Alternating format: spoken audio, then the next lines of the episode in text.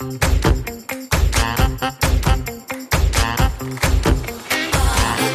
Zu einer neuen Folge Schwungmasse. Ich bin Katharina und ich freue mich auf die heutige Ausgabe, denn ich spreche mit meiner Kollegin Maria Knob.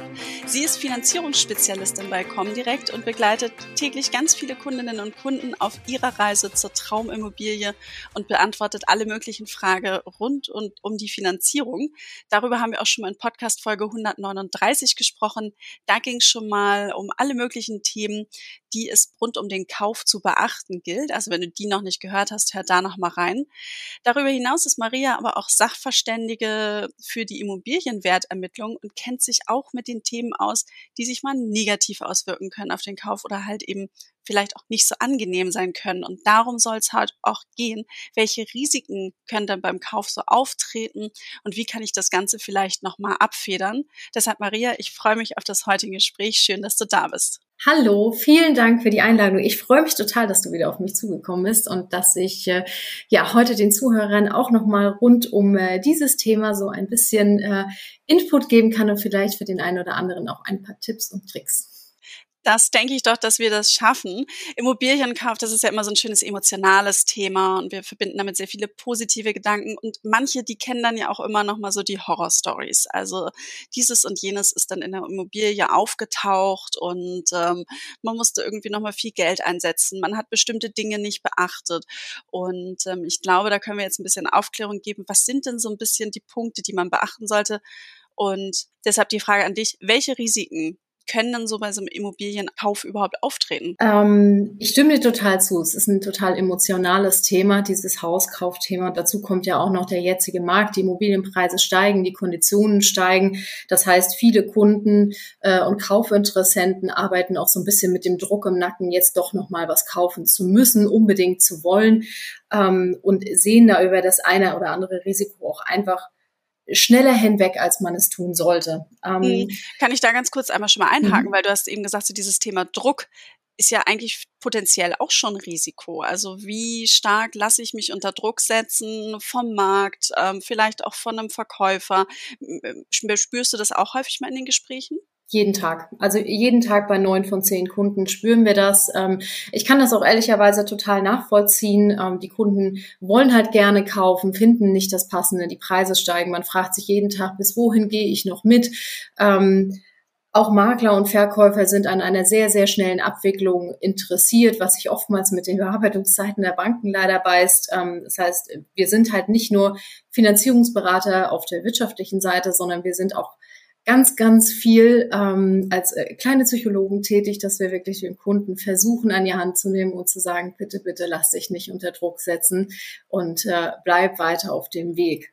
Hm. Ja, nochmal ein guter, guter Exkurs dahin, weil ich glaube, die, gerade dieses psychologische, was macht das mit einem, ähm, ist auch ganz wichtig und eben vor allen Dingen, ähm, bis zu welchem Punkt gehe ich auch wirklich noch mit? Hast du da irgendwie einen bestimmten Tipp noch oder ähm, sollte man da auch viel sein Gefühl walten lassen? Also ganz großer Tipp ist, wenn ich so ein Projekt plane, also wirklich sage, okay, dieses, dieses Thema Hauskauf oder Immobilienkauf ist für mich interessant, dann vorab einmal mit der Bank, also mit uns dann ins Gespräch gehen und wirklich sagen, wo sind meine Grenzen? Ähm, viele Kunden kommen auch mit der Frage auf uns zu, also bis wohin kann ich mir das Ganze leisten? Äh, nennen Sie mir doch mal eine Zahl. Ich finde, das ist ein sehr, sehr, sehr individuelles Thema, dass wir wirklich gucken müssen, nicht nur die Grenze für den Kunden zu finden, sondern auch die Situation, wo er sich langfristig mit wohlfühlt, sei es mit der Rate, sei es mit dem Thema Sicherheit. Ähm, also es ist ein sehr umfassendes Thema. Ähm, daher eine Erstberatung, bevor ich loslaufe und eine Immobilie mir suche, ist unfassbar wichtig, weil habe ich mich erstmal verliebt in eine Immobilie und kann äh, das dann nachher nicht so stemmen, wie ich das möchte, dann entscheidet es nachher eher der Bauch als der Kopf und das ist der Punkt, wo es aus meiner Sicht echt gefährlich werden kann. Mhm, super, jetzt haben wir schon mal so ein bisschen den psychologischen Aspekt auch nochmal so einen Haken dran. Welche Risiken hat man denn, wenn es dann wirklich rund um den Kauf geht, weiterhin oder können auftreten? Mhm. Starten wir gleich mal mit diesem Thema. Ähm, ich habe mich bauchgefühlmäßig entschieden. Also ein ganz, ganz großes Risiko ist die Unterschätzung der Kosten. Ähm, fest kalkulierbar sind die Anschaffungskosten in der Regel. Das heißt, der Kaufpreis, die Kaufnebenkosten wie Notar, Makler, ähm, Grundbuchkosten, das ist recht fix. Alles darüber hinaus, wie zum Beispiel die laufenden Bewirtschaftungskosten, die sind sehr schwammig und äh, gerade momentan, wir merken es alle, die Energiepreise steigen, ähm, also die ganzen Kosten rund um die Immobilie steigen. Da muss ein finanzieller Puffer da sein und das ist vorab sehr oft einfach schwer einschätzbar. Ähm, das heißt, wir empfehlen unseren Kunden, neben der Rate auch wirklich zu gucken, was bleibt dir denn noch übrig? Könntest du steigende Kosten auffangen? Könntest du Reparaturen auffangen? Bist du in der Lage, dir auch noch Rücklagen für eine Immobilie zu schaffen? Die Grundsteuer, auch gerade ein neues Thema, ähm, wird ja gerade neu berechnet. Auch da weiß noch keiner so richtig, was kommt denn am Ende bei raus. Das heißt, diese Nebenkosten sind sehr schwammig und müssen auch bei einer, bei einer Finanzierung oder bei einem Budget mit berücksichtigt werden. Ganz mhm. großer Punkt. Zweites großes Risiko ist natürlich dieses Thema Finanzierung, also unser Job. Ähm, viele Kunden neigen dazu, eine Excel-Tabelle zu machen ähm, und am Ende zu gucken, was kommt dann eigentlich raus. Ganz klare Empfehlung, die ich dem Kunden auch wirklich gebe. Macht das mal über einen Zeitraum. Ähm, was trage ich dann in diese Excel-Tabelle ein? Den Kaufpreis, die ganzen Nebenkosten oder mache ich da meine Haushaltsrechnung? Die Haushaltsrechnung, mhm, genau. Super. Also wir merken so ein bisschen oftmals, dass mit steigenden Preisen die eigene Haushaltsrechnung so ein bisschen verschönert wird. So, dass man selber gar nicht mehr wirklich realistisch rangeht, sondern sich das Ganze etwas schön rechnet. Das heißt, wir fragen den Kunden nicht nur, was ist denn aus deiner Sicht am Ende des Monats über, sondern was hast du denn auch in den letzten Jahren gespart, wirklich monatlich runtergebrochen, ohne dass es dir wehgetan hat, so dass du immer noch gut leben konntest. Und das mit dem Kunden gemeinsam so ein bisschen aufzuarbeiten um dann wirklich zu gucken, passt das, was du dir jetzt für, für die Rate vorstellst, passt das überhaupt zu dir? Oder wird das spätestens im halben Jahr zum Problem für dich? Vor allen Dingen auch, wenn die Kosten an anderer Front, also sprich die Bewirtschaftungskosten steigen sollten. Mhm. Das heißt, Haushaltsbuch ist immer mein Lieblingsthema, deshalb liebe ich, dass du das Thema jetzt auch hier wieder ansprichst und das zeigt es sich einfach auch mal, wie wichtig das ist, dass man das führt und vor allen Dingen Wahrheit vor Schönheit, ähm, dass man da auch ehrlich ist und vor allen Dingen dann ja auch in solchen Gesprächen mit euch im Gespräch dann sagen kann, das ist es, was bei mir unterm Strich rauskommt und äh, das brauchen wir alleine als Familie. Ähm, das kann da schon sehr, sehr gut helfen. Total wichtig. Also sehe ich genauso. Ähm, du hast gerade noch einen ganz wichtigen Punkt angesprochen, das Thema Familie. Ähm, wir sehen natürlich auch viele Kunden, die sich in Vorbereitung auf die Familienplanung eine Immobilie anschaffen. Das heißt, auch hier über den Tellerrand hinaus gucken, nicht nur gucken, welche Finanzierung ist jetzt für mich optimal, sondern auch dieses Thema, welche Finanzierung ist vielleicht in 10, 15 oder auch 20 Jahren für mich optimal. Familienplanung, ganz wichtiges Thema, was man immer mit reinrechnen sollte, für sich selbst auch, was wir auch tun. Das heißt, jeder Kunde braucht eine individuelle Finanzierungslösung und die ist auch das A und O äh, für das Objekt. Wer sich in den jetzigen Zeiten, ich sag mal, auf Biegen und Brechen eine Immobilie leisten möchte, geht aus meiner Sicht mit einem sehr, sehr hohen Risiko ran, das Zinsänderungsrisiko nach Ende der Zinsbindung mhm. oder auch einfach den, ja, den, den Wertverlust der Immobilie, auch das muss man mit reinrechnen. Mhm. Jetzt habe ich ähm, mich mit dem Thema Druck beschäftigt. Äh, wie viel Druck mache ich mir selber? Habe eine Kostenrechnung gemacht. Wir sind die Finanzierung angegangen, Haushaltsplanung und so weiter und so fort. Also relativ viel rund um die Immobilie. Gehört dann noch was dazu oder gibt es dann auch noch andere Risiken, die dann die Immobilie selbst betreffen können? Also ich denke jetzt einfach mal so Baumängel, die man nicht aufgedeckt hat, ähm, hinter irgendeiner Wand, wo man dann den Schrank hervorzieht, ist dann doch ein Schimmel äh, zu entdecken. Solche Geschichten oder gibt es noch andere Teile, die noch im Vorfeld sozusagen noch wichtig sind? Hm, du sprichst ja einen ganz wichtigen Punkt an. Also man hat ja momentan auch so viele Bestandsobjekte auf dem Markt. Bestandsobjekt ist ein, aus meiner Sicht ein besonderes Risiko. Ähm, da muss ich für mich immer selbst die Entscheidung treffen, bin ich in der Lage mit meinem Know-how, was ich habe, einzuschätzen, in welchem Zustand die Immobilie ähm, ist. Also ich, ich mache meinen Job jetzt zwölf Jahre. Ich behaupte, dass ich trotzdem mich nicht in eine Immobilie stellen kann und sagen kann, ähm, das ist der Zustand und ich könnte das mit gutem Gewissen kaufen. Das heißt, ich würde immer eine Gutachter zur Rate ziehen. Je nach, ähm, nach ähm, ja, Stand der Immobilie, nach, nach dem Eindruck, ähm, gibt es dort verschiedene Formen von Gutachten. Dass man sagen kann, man kann zum Beispiel einen, eine, eine Kaufsberatung machen, dass man einfach jemand mitnimmt, der halt doch nochmal hinter den Schrank, den du eben angesprochen hast, guckt.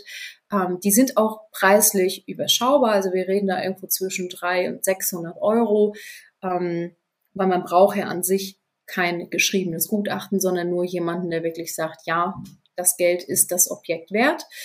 Ähm, oder Und wo, ganz kurze Zwischenfrage, woher mhm. bekomme ich dann so eine Kaufberatung? Wo finde ich diese Menschen, die das dann machen? Also ich würde einfach nach ortsansässigen Gutachtern äh, googeln. In den ähm, Großstädten gibt es davon eine Menge. Ähm, ortsansässige Architekten machen das Ganze, Bauingenieure machen das ähm, und sonst kann man sich auch gut an die Verbraucherzentrale wenden. Die geben da auch gute Kontakte weiter.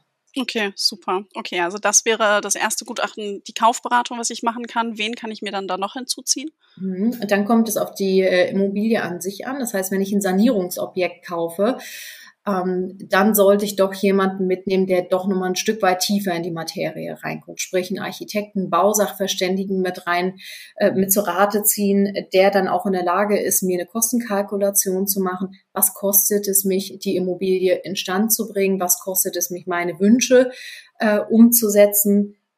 Und vielleicht auch jemand, das würde ich persönlich machen, immer einen Ortsansässigen, der dann auch Kontakt zu Handwerkern vor Ort hat und auch einschätzen kann, welches Zeitfenster brauchst du eigentlich, um dieses Objekt so in diese Verfassung zu bringen, wie du es gerne hättest. Mm, wir sehen oft das Risiko oder die Gefahr, dass ähm, viele Kunden mit Eigenleistungen planen.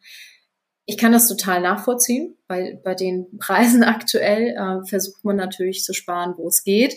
Ähm, ist dann aber die Frage, ob es an der falschen Stelle gespart ist. Wenn ich jetzt an meine eigenen handwerklichen ja. Fähigkeiten so denke, äh, man traut sich ja einige Sachen zu, aber wenn es dann doch äh, fürs Leben sein soll, die Immobilie, stelle ich mir das an der einen oder anderen Stelle doch schwierig vor. Gehe ich mit ähm, und wir erleben auch ganz, ganz häufig, dass die Kunden wieder anrufen. Also auch da ähm, großes Risiko, dieses Thema Eigenleistung. Man sollte sich immer selbst hinterfragen, traue ich mir das Ganze zu? Ist es am Ende so, wie ich es mir vorstelle? Ähm, mache ich damit vielleicht auch mehr kaputt, als dass ich es mir schön mache? Ähm, auch da ist halt einfach fachliches Know-how gefragt. Ähm, also gerade bei Sanierungsobjekten, um auf die Frage zurückzukommen, ähm, würde ich immer einen Bausachverständigen nochmal mit zur Rate ziehen, der dann gleichzeitig oder einen Architekten, ähm, der so tief in der Materie steckt, dass er wirklich sagen kann, ich kann die Mängel entdecken, ich kann dir aufzeigen, was kostet es, diese Mängel zu beseitigen, was kostet es, die Immobilie bewohnbar zu machen, so wie der Kunde es gerne hätte. Das ist auch so ein guter Punkt, den du sagst, was kostet das vor allen Dingen alles? Bei den Eigenleistungen ist es ja häufig auch schwer einzuschätzen. Man hat im Zweifel noch nicht so viel gestrichen oder eben solche Projekte umgesetzt und kann dann halt schwer kalkulieren. Ich spreche aus eigener Erfahrung. Wir haben auch einen bestimmten Teil bei uns in der Immobilie dann mit Freunden, Bekannten dann umgesetzt. Da ging es dann ums Streichen und am Ende wurde viel, viel mehr Farbe eingesetzt, als irgendwie kalkuliert worden ist. Ähm, wenn wir später mal einen Maler beauftragt haben, hat er uns äh, kein Eimer mehr berechnet und äh, also die wissen dann halt einfach auch, was sie tun. Du hast aber eingangs bei dem Thema Bestandsimmobilie gesagt, dass das ein ein größeres Risiko ist. Ist es ein größeres Risiko, als wenn ich neu baue? Weil auch beim Neubau stelle ich mir das ja schwierig vor. Ich bin ja zwangsläufig auch keine Expertin.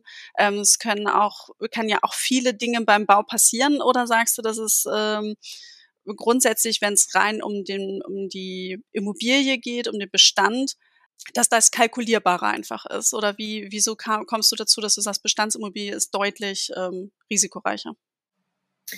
Also Bestandsimmobilien hat man halt immer die Schränke schon äh, an den Wänden stehen, die du vorhin angesprochen hast, wo man halt wirklich mal im Detail hintergucken muss. Das haben, hat man beim Neubau natürlich zwangsläufig nicht. Nichtsdestotrotz muss man auch beim Neubau genau hingucken. Ähm, es gibt äh, Baugutachter, die so einen Neubau mit begleiten. Das heißt, die gehen immer nach gewissen Zeitabschnitten einmal hin und äh, prüfen die Lage, ist alles so, wie es sein sollte, erkennen dann einfach deutlich schneller auch Baumängel, die nochmal ähm, überarbeitet werden müssen. Es ist für den Kunden oftmals einfacher, weil man natürlich beim äh, Neubau eine gewisse Gewährleistung des Bauträgers hat. Von daher kann man die Mängel aufzeigen, die müssen ähm, überarbeitet werden. Und äh, dann ist das Thema in der Regel auch ähm, erledigt. Bei einer Bestandsimmobilie, wenn man da natürlich die Sanierungspläne in die eigenen Hände nimmt, muss man da halt im Zweifel einfach selbst mehr hinterher sein.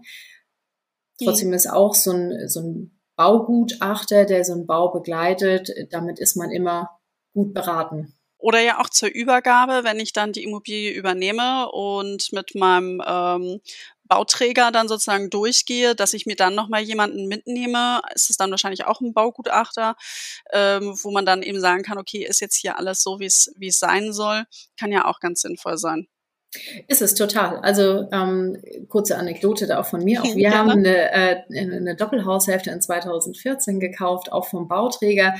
Ähm, man geht da als als Käufer natürlich auch sehr emotional ran und steht dann äh, in seinem Neubau, die Wände sind weiß, es ist alles schön, man ist glücklich, dass man es äh, bekommt, den Schlüssel in der Hand hat. Und wir hatten jemanden mit in der Tat, ähm, der vom Fach ist und hatten eine extrem lange Mengeliste nachher am Ende. Und äh, ich war wirklich froh und glücklich, äh, dass wir das gemacht haben, dass wir jemanden mit hatten, ähm, weil ich jetzt ehrlicherweise als Schreibtisch steht er nicht gesehen. So mhm. und von daher man ist da immer gut beraten, mit ähm, an fachlichen Know-how zu sparen, ist aus meiner Sicht absolut der falsche Weg. Das sind gut investierte Euros, die am Ende, ähm, wenn man Mängel sieht, die man sonst nicht gesehen hätte, ähm, einfach dann doppelt und dreifach spart. Mhm. Jetzt stelle ich mir, wenn ich mal an diese Anekdote anknüpfe, vor, ähm, ihr habt vorher in einer anderen Immobilie, Wohnung, Haus gewohnt ähm, zur Miete. Jetzt sind da, ist eine längere Mengeliste. Der Bauträger muss nachbessern und der Einzug verzögert sich. Das heißt also doppelte Belastung. Man muss ja schon den Kredit bedienen fürs Haus und eben noch die alte Miete. Ähm, wie kalkuliert ihr da denn so? Oder ist es, ähm, wie, wie kann man da am besten für sich vorgehen, um den Zeitraum so kurz wie möglich auch zu halten? Ich stelle mir das teilweise sehr schwierig vor, weil gerade wenn es eben um Mängel geht oder die äußeren Umstände so sind, dass der Bau nicht vorangeht oder die Sanierung, was auch immer ich an der Immobilie mache, kann das ja schon mal so sein, dass es so etwas offener ist. Hm, ja, also beim Neubau ist das relativ gut kalkulierbar. Also da sagen wir den Kunden halt wirklich immer frühzeitig, geh einmal hin, prüf das Ganze und nicht erst drei Tage vorher, sondern da fängt man so in der Regel zwei Monate vorher doch schon mal an, da immer mal so einen prüfenden Blick über den Gartenzaun zu werfen, sprich sich ähm, die Gewerke mal anzuschauen. Wenn man einen Baugutachter hat, der ist natürlich auch immer dicht dran, gerade in der Endphase, so dass man das dann zeitlich sehr gut kalkulieren kann.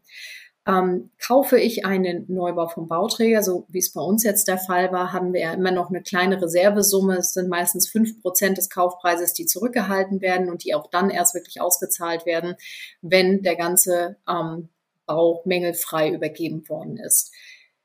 Bei der Finanzierung, kleine Schleife nochmal, ist es so, dass die Kunden erst dann anfangen zu tilgen, wenn das Darlehen vollständig ausgezahlt ist. Sprich, die Bank will immer die letzte Rate übernehmen. Wenn sich das also verzögert, ähm, zahlt der Kunde die Rate dann entsprechend halt auch ein bisschen später. Mhm. Okay, gut. Auch nochmal super zu wissen. Sehr schön. Jetzt haben wir schon eine Reihe an Risiken aufgezählt. Hast du noch auf deiner Liste was, wo du sagst, darüber haben wir noch nicht gesprochen oder darauf sollte man auch auf jeden Fall nochmal einen Blick werfen, das im Hinterkopf behalten, wenn man sich an das Thema Immobilie heranwagt? Mhm. Ähm, das Thema Sanierungsobjekte würde ich gerne noch mal kurz aufgreifen im äh, Zuge der aktuellen Ereignisse jetzt. Das, äh, sprich auch mit den steigenden Rohstoffkosten, ähm, mit den Handwerkermängeln. Also da können wir den Kunden wirklich nur empfehlen, planen Sie mit Puffer, hinterfragen Sie auch bei Handwerkern einfach mal den, den Zeitrahmen, wie ist das Ganze überhaupt verfügbar. Das heißt, da sich wirklich nicht finanziell und auch zeitlich nicht zu enge Ziele setzen, sondern äh, ein bisschen mit Puffer planen. Mm, das Thema ist vor allen Dingen, wenn das Geld nachher am Ende nicht ausreicht, dass wir eine mögliche Nachfinanzierung vermeiden. Also das wirklich ganz, ganz wichtig. Ähm, das Thema Nachfinanzierung bedeutet für den Kunden eine echt hohe Belastung, weil die Bank dann wirklich prüft, in, in welchem Zustand ist das Objekt, wie ist der aktuelle Wert. Und im Zweifel kann es auch wirklich sein, wenn vorher schon hochfinanziert worden ist, dass dort einfach nachher am Ende kein Platz mehr auf der Immobilie ist, um, das, um eine Nachfinanzierung abzusichern. Ähm, dann fehlt am Ende der eine oder andere Euro. Das heißt, die Planung ist gerade bei Bestandsimmobilien, wo noch ein bisschen investiert werden muss, das A und O. Ein Thema, was ich noch ganz spannend fand äh, im Zuge von Risiken, wir haben ja momentan einen absoluten Hype ähm, von Kapitalanlegen, äh, Kapitalanlegern und Investoren, ähm, die wirklich sagen, okay, wo, wo parke ich momentan mein Geld, worin möchte ich investieren? Und da sind Immobilien natürlich auch immer ganz, ganz hoch im Kurs. Mhm. Da sehe ich in der Tat momentan echt großes Risiko, ähm, wo natürlich jetzt auch seitens der ähm, der BaFin, der, der Finanzaufsichtsbehörde, da schon erste Töne so ein bisschen kommen, von wegen die Immobilien sind jetzt doch langsam zu teuer, gerade in den Ballungsgebieten. Ähm, Kapitalanleger sollten wirklich sich mit dem Gebiet, wo sie gerne investieren möchten, auseinandersetzen, wirklich für sich prüfen, welche Möglichkeit, Entwicklungsmöglichkeiten gibt es da noch? Ähm, muss ich hier an der Stelle eventuell nicht nur mit einer Wertsteigerung, sondern kann es auch ein Wertverlust sein, mit dem ich da rechnen muss. Ist das denkbar? Ähm, genauso wie Themen mit, was mache ich eigentlich, wenn die Miete mal ausfällt? Mhm. Ähm, kann ich das Ganze auch so überbrücken? Ähm, Habe ich genug Rücklagen? Habe ich eine gute Vermieterrechtsschutz? Ähm, solche Themen, sich damit intensiv auseinandersetzen. Auch da gerne unsere Beratung mal äh, in Anspruch nehmen. Auch da beleuchten wir natürlich diese Themen einfach mal einzeln. Ähm, und da muss es dem Kunden auch bewusst sein, dass natürlich sein Kapital auch extrem gebunden ist für die nächsten Jahre.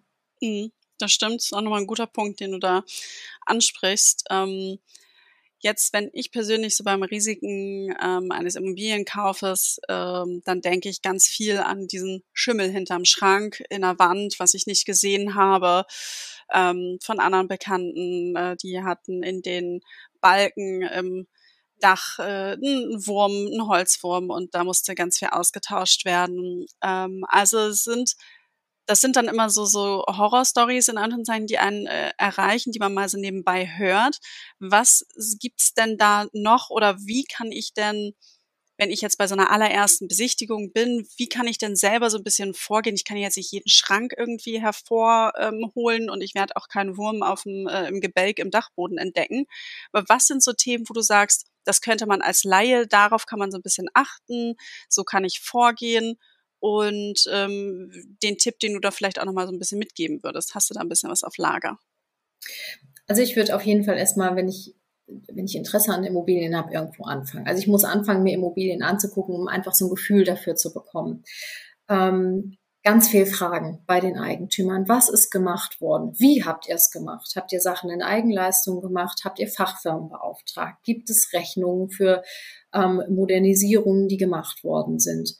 Ähm, ganz wichtiger Punkt ist oftmals, was wir bei Maklern zum Beispiel erleben, dass ähm, die gar keinen Gutachter im Haus haben wollen oder in der Immobilie haben wollen. Und da würden bei mir persönlich schon mal die Alarmglocken angehen. Ne? Also dieses Thema einfach ansprechen.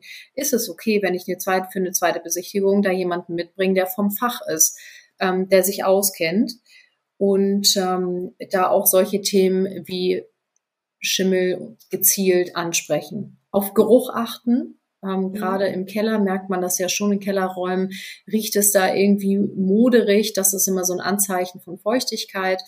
Ähm, wenn ich jetzt gezielt nach einem Haus suche, gibt es ähm, so, so Feuchtigkeitsmessgeräte, die sind halt nicht groß, die kann man dann gut mal zu so einer Besichtigung mitnehmen und da mal wirklich an die Wand halten, um mal zu prüfen, gibt es hier irgendwie dieses Thema Feuchtigkeit, ist da was zu beachten? Ähm, gezielt an die Fenster gucken, was mache ich an den Fenstern? Worauf achte ich da? Rund um die Fenster sieht man schon, ob vernünftig gelüftet ist oder ob sich so leichte graue Schlieren bilden oder sich so Schimmel bildet. Das ist immer so ein Anzeichen davon, ähm, dass da was im Argen ist oder auch an Stellen, die übermalt worden sind, äh, in Fenster und Heizungsnähe da mal gucken und auch hinterfragen, wirklich ist da was gemacht worden? Gibt es hier irgendwie so ein Thema damit? Mhm. Also wirklich so ein bisschen auf die kleinen Feinheiten ähm, einmal ein bisschen schauen und äh, ja, mit gesundem Menschenverstand ein bisschen mehr den Blick weiten als nur auf, auf den Raum. Und ähm, was ich so zum Thema Umgebung noch äh, auch eine kleine Anekdote selbst, als wir unsere Immobilie besichtigt haben. Ähm, wir kannten die Umgebung sehr gut, weil ich auch wirklich nur ein paar hundert Meter weiter arbeite, standen wir im Garten und äh, es flog ein Stückchen weiter ein Flugzeug vorbei und dann wurde nur so gesagt, ach, äh, huch, die müssen heute wohl die Flugroute geändert haben. Ähm, hier ist normalerweise super ruhig und keine Flugzeuge. Und ähm, naja, das war dann halt klar. Ich arbeite ein paar hundert Meter weiter. Ich weiß, dass hier Flugzeuge in, in in einiger Entfernung fliegen. Das ist nicht laut, aber es fliegen halt Flugzeuge. Aber es wurde an dem Tag dann so ein bisschen verkauft, so hier gibt's ja eigentlich gar keine. Das ist ja ein Zufall. Also auch sowas kann nicht schaden, sich mal mit der Umgebung ein bisschen auseinanderzusetzen vorher, um halt auch zu wissen, was ist denn da jetzt normal und was ist da nicht normal, was für eine Straße habe ich drumherum, wie, wie laut ist das, ähm, sich da auch mal zu unterschiedlichen Tageszeiten hinzustellen. Ähm, am Ende tätigt man ja eine sehr große Investition und ähm, möchte dann auch, dass es ja den, eigenen Vorstellungen entspricht und nicht, dass man sich das dann zu schön redet. Du sagtest gerade die äh, Umgebung, finde ich auch ein wichtiges Thema. Dazu fällt mir nämlich auch nochmal was ein. Auch mal dieses Thema Nachbarschaft äh, hinterfragen. Ähm, Freunde von mir haben sich eine Immobilie angeguckt und genau das gemacht, weil wir vorher darüber gesprochen hatten. Und es stellte sich dann heraus, dass ähm, neben äh, dem Haus, also es ist auch ein Doppelhaus, eine Dame wohnte, die 14 große Hunde zu Hause hatte, ähm, was natürlich der Makler so ein bisschen versucht hat, unter den Tisch zu kehren, ähm, wo ich nachher auch gesagt habe, also wir haben halt ein kleines Kind, und dann fing es, waren wir zu einer anderen Tageszeit nochmal lang gefahren, ähm, und es kläffte und kläffte und kläffte in einer Tour. Und äh, auch das so Themen, wer wohnt hier nebenan, wer wohnt in unmittelbarer Nachbarschaft, passt das so zusammen? Ähm, weil sonst kann das nämlich nachher auch sehr unschön werden. Ja, das stimmt. Also so ein Blick, äh, Nachbarschaft kann gut sein, wobei die kann auch immer wechseln. Ähm, hat man ja Klar. auch schon alles äh, erlebt. Ähm, jetzt haben wir ganz viel über das Thema äh, Risiken und Themen gesprochen. Worauf äh, kann ich achten schon bei der ersten Besichtigung? Wen kann ich hinzuziehen, sowohl beim Neubau als auch Bestandsimmobilie? Du hattest auch schon das Thema Nachfinanzierung angesprochen. Also wenn eben was auftritt, dass ich ja noch in der Lage bin, theoretisch mit der Bank zu sprechen und zu sagen, bis zu einer gewissen Summe, ähm, es wird noch mal was finanziert. Ähm, wie, wie häufig tritt das so auf und wie in Anführungszeichen schlimm ist das eigentlich? Ähm, kannst du das bewerten? Mm, also wir sensibilisieren unsere Kunden schon sehr, sehr stark, ähm, sich einen Puffer mit reinzuplanen. Von daher tritt das Gott sei Dank ähm, gar nicht so häufig auf. Wir haben es äh, jetzt Anfang dieses Jahres etwas häufiger gehabt ähm, mit den steigenden Rohstoffpreisen. Ähm, Bestes Beispiel, einer meiner Kunden hat ähm, für sechs Gewerke geplant. Das Budget reichte dann am Ende, weil er sechs Monate halt geschoben hat, für genau drei Gewerke. Ähm, das war natürlich extrem bitter. Hm. Wie schlimm ist das? Es ist so ein bisschen die Frage, wie viel Luft haben wir auf der Immobilie? Also die, die Bank setzt ja einen Wert fest und guckt dann natürlich, wie viel ist davon schon in eine Finanzierung gebunden. Wenn wir dann hinten raus einfach noch genug Platz haben, dann ist das gar nicht so dramatisch. Ähm, wenn die Immobilie natürlich schon 90 Prozent aufwärts beliehen ist, dann kann es halt dazu führen, dass die, die Banken wirklich sagen, okay, wir möchten diese Nachfinanzierung nicht begleiten, weil das Risiko jetzt doch einfach deutlich zu groß ist, dass wir halt damit Geld in den Sand setzen. Sprich, der Kunde muss dann wirklich gucken, wo bekomme ich das Kapital her, um diese Modernisierung noch durchzuführen. Es gibt dann Modernisierungsdarlehen beispielsweise, die sind aber konditionell und auch von der Raten her deutlich teurer. Daher die Planung, Planung, ist das A und O. Genau. Ja. Sehr gut. Aber auch ein Thema, was in die Planung äh, mit reinspielt. Viele fragen sich ja auch, welche Zinsbindung wähle ich denn jetzt? Gerade in den letzten zwei, drei Jahren habe ich auch im Umfeld selber erlebt, die Zinsen sind unglaublich niedrig und wenn man dann eine kurze Zinsbindung, also eher die zehn Jahre wählt, ist es ja noch günstiger. Ähm, wie wie sprichst du mit deinen Kunden über dieses Thema, welche Bindung nehme ich eigentlich? Also vielleicht auch erstmal vorweg, welche Modelle gibt es da eigentlich? Also welche ähm, Bindungsmodelle, 10, 15 Jahre ist mir jetzt so geläufig. Es gibt auch noch ein Modell, was komplett die Dauer abdeckt. Gibt es da noch andere? Wir können alles abdecken. Also wir können mit äh, Hilfe unserer Anbieter, die wir haben, wirklich von der variablen Finanzierung bis hin zu 40 Jahren alles abdecken, was geht. Ähm, und auch noch diese Bausparmodelle, stellen wir die mhm. mal hinten an. Ähm, bezüglich der Zinsbindung gibt es kein richtig und kein falsch. Also es gibt keine pauschale Antwort. Ähm, da ist es wirklich ganz wichtig, von Seiten der Finanzierungsberater zu hinterfragen, was möchte der Kunde, was ist ihm wichtig, wo will er hin. Ähm, ist ein Kapitalanleger, der sagt, ich spekuliere auf äh, Wertsteigerung und verkaufe die Immobilie dann wieder, für den passt dann eher die kürzere Zinsbindung. Ist es eine junge Familie, die sagt, wir möchten uns gerne unsere Familie noch vergrößern, ähm, ist es natürlich so, dass sie auch mit Einkommensbußen in den nächsten Jahren zu rechnen ist. Da ist eine längere Zinsbindung auf jeden Fall sinnig. Was wir natürlich immer zu denken geben, ist dieses Thema, der Zins wird nicht mehr günstiger. Ähm, die Prognosen sind steigend. Wir haben es in den letzten drei Monaten gesehen. Das heißt, der Zins geht nach oben. Die Banken sind angehalten, höhere Risikorücklagen zu schaffen. Ähm, das heißt, es wird tendenziell teurer. Und dessen müssen sich die Kunden bewusst sein. Das heißt, wir müssen wirklich beim einzelnen Kunden hinterfragen, wie viel Rate möchtest du zahlen? Welche Sonderzählungen hältst du für realistisch? Gibt es finanziellen Background, mit dem du in 10, 15 Jahren was zurückzahlen könntest. Was ist der Plan des einzelnen Kunden? Und daraufhin können wir auch eine Empfehlung geben, welche Zinsbindung ist für dich, lieber Kunde, in diesem Fall am sinnigsten. Hm. Jetzt hatte ich gerade schon das Modell angesprochen, dass es ja auch eben Modelle gibt, die bis sozusagen zum Ende der Laufzeit, das werden ja dann die 40 Jahre dann sein, ähm, für wen kann sich das dann eignen? Also weil wahrscheinlich, wenn ich eine ganz hohe Planungssicherheit einfach haben möchte, richtig? Also ich weiß dann, bis die Immobilie abgezahlt ist, zahle ich diese Summe. Ähm, das eignet sich für Menschen wie mich. Also äh, ich bin, glaube ich, das perfekte Beispiel für eine lange Zinsbindung, ähm, weil ich ja dann auch, als wir das Haus gekauft haben, vor der Frage stand, ähm, was, was ist für mich überhaupt das richtige Modell? Und wenn man das selber mal gemacht hat, kann man es auch besser nachvollziehen. Das heißt, man muss sich wirklich fragen, was möchte ich an Rate zahlen, was kann ich dauerhaft? Will ich Sonderzahlungen leisten, ja oder nein? Meine Antwort war da ganz klar nein. Ich fahre am Ende des Jahres lieber in den Urlaub mit meinem Geld. Ähm, was aber auf der anderen Seite bedeutet, dass ich eine Planungssicherheit haben möchte und wirklich wissen möchte, wann zahle ich den letzten Euro für meine Immobilie ab, ohne dass mir zwischenzeitlich irgendwas passieren kann. Also für Menschen wie mich sind solche Modelle perfekt. Sehr gut. Wunderbar.